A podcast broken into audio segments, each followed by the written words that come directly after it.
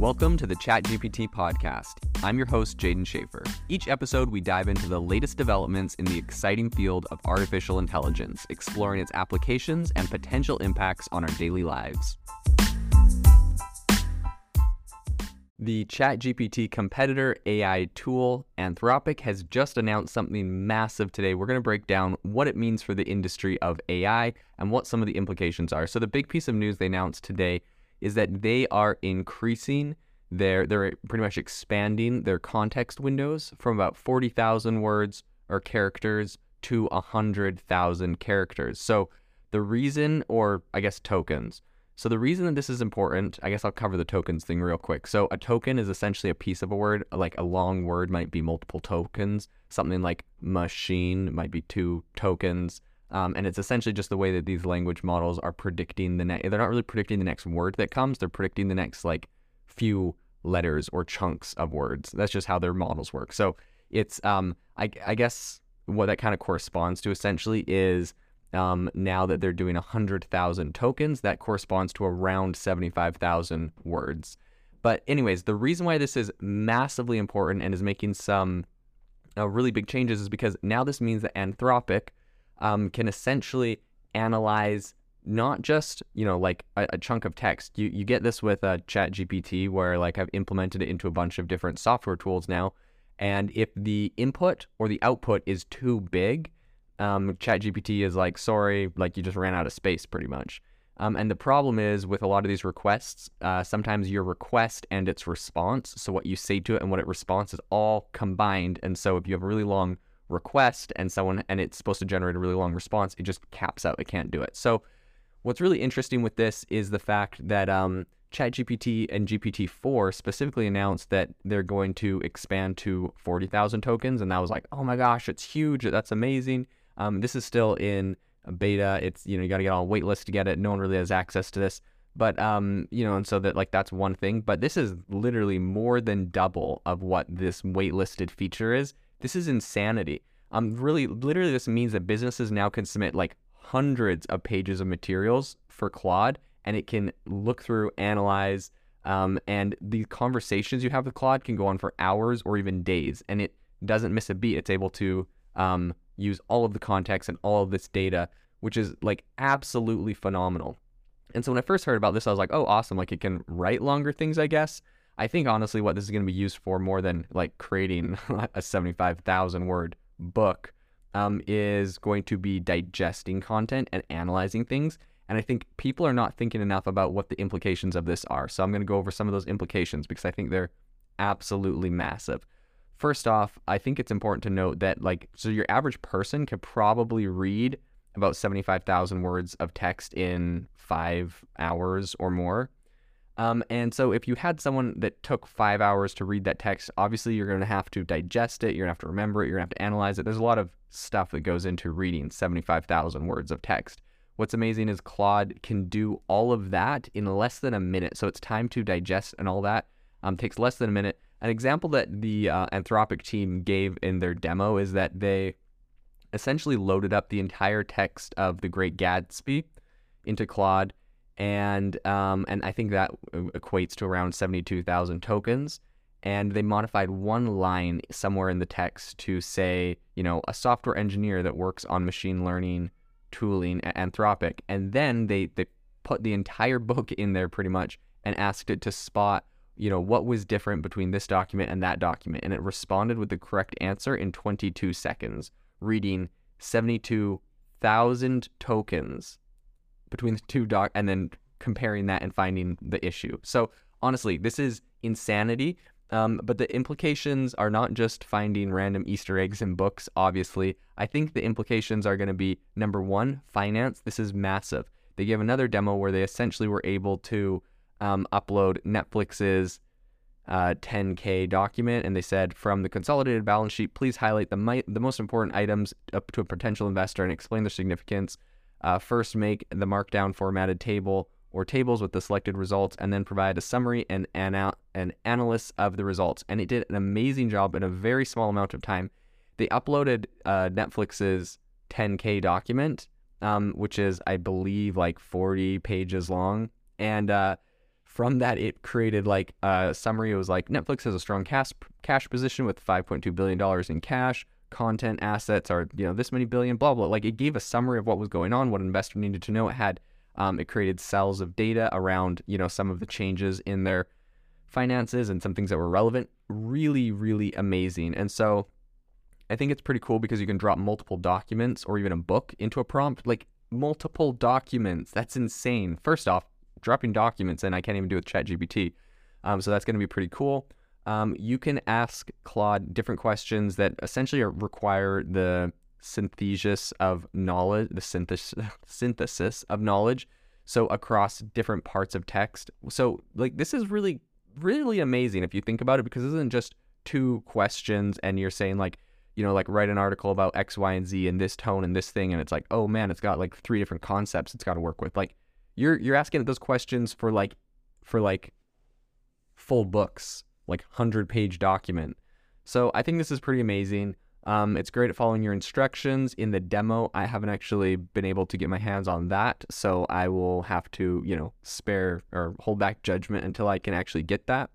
Um, but they're saying it does better than a human assistant would, and like honestly, a financial analyst, oof, uh, you got to learn how to use these tools to really uh, become more effective at your job and to really put yourself out there because um, and i think okay here's the thing. You know people are like oh man this is going to kill financial analysts. Not necessarily.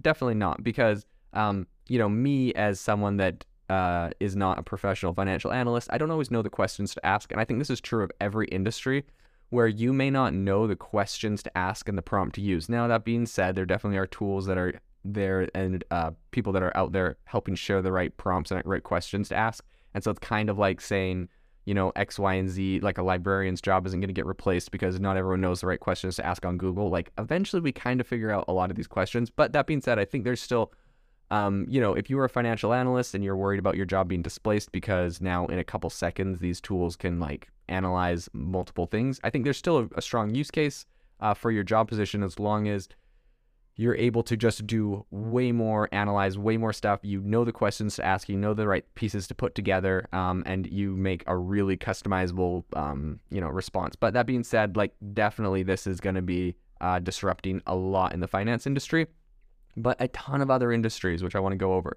So, um, the another demo that they gave was for um, one of their partners, I guess, called AssemblyAI.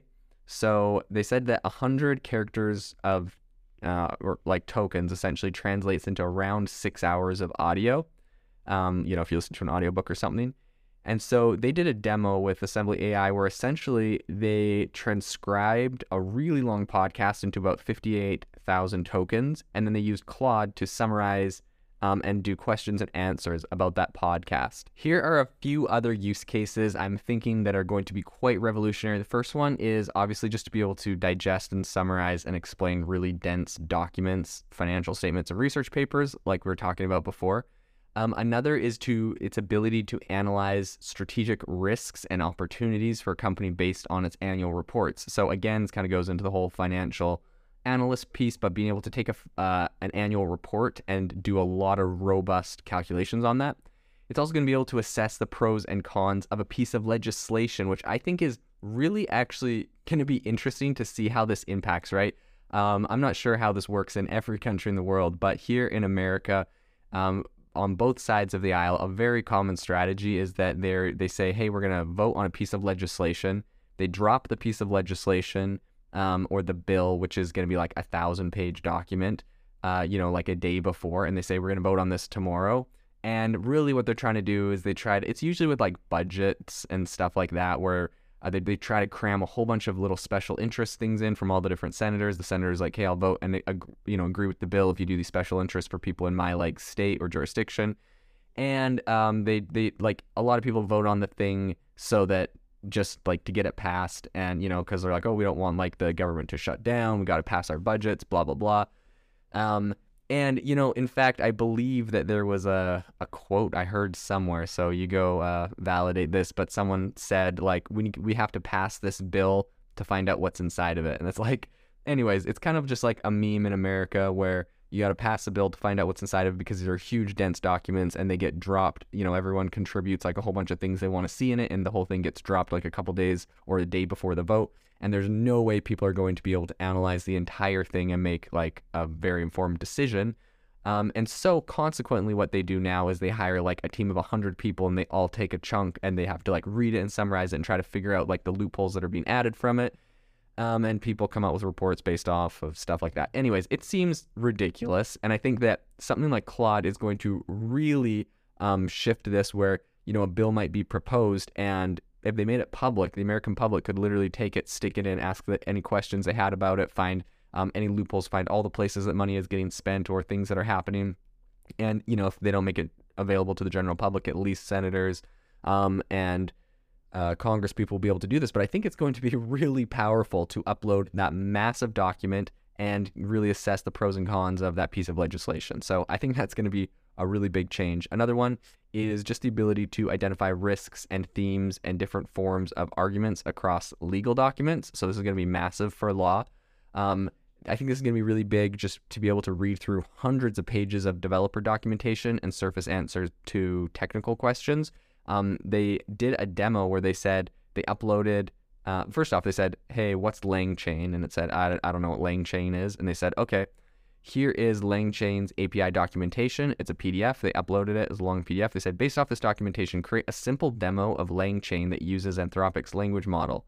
Uh, think step by step. And it went and it created that documentation, or it created that uh, simple demo of LangChain right inside of Anthropic had all the code. So I think this can be really powerful for code, right? You're going to be um, able to rapidly prototype by dropping an entire code base into the context, and you'll be able to intelligently build on or modify that. So, really big implications for developers, for legal, for um, governments, for financial analysts, a lot of very big industries that previously felt like they were a little untouchable. They had a little bit of a moat, they're a little further back I feel like are going to have some massive disruption.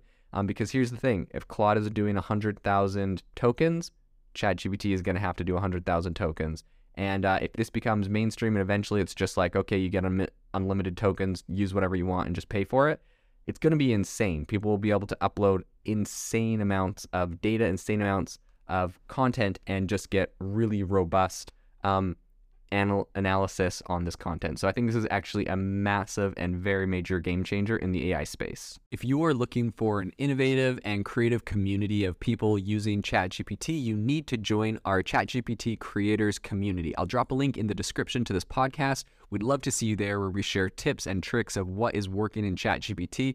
It's a lot easier than a podcast as you can see screenshots, you can share and comment on things that are currently working. So if this sounds interesting to you, check out the link in the comment. We'd love to have you in the community. Today's episode is brought to you by Selfpause, which is an AI life coach that I absolutely love. Selfpause allows you to go and have a conversation around anything that you're trying to achieve. It helps you set goals, it helps you build positive habits, eliminate limiting beliefs. It's essentially just your personal coach for anything that you're trying to focus on in life. The best AI life coach, you need to check them out go download the app. This is something that seriously can change your mindset. And I am a massive believer in mindset. I know that if you change your mindset, you can accomplish anything you want to. So go download the Selfpause app today, iOS and Android. This is something you absolutely need to get.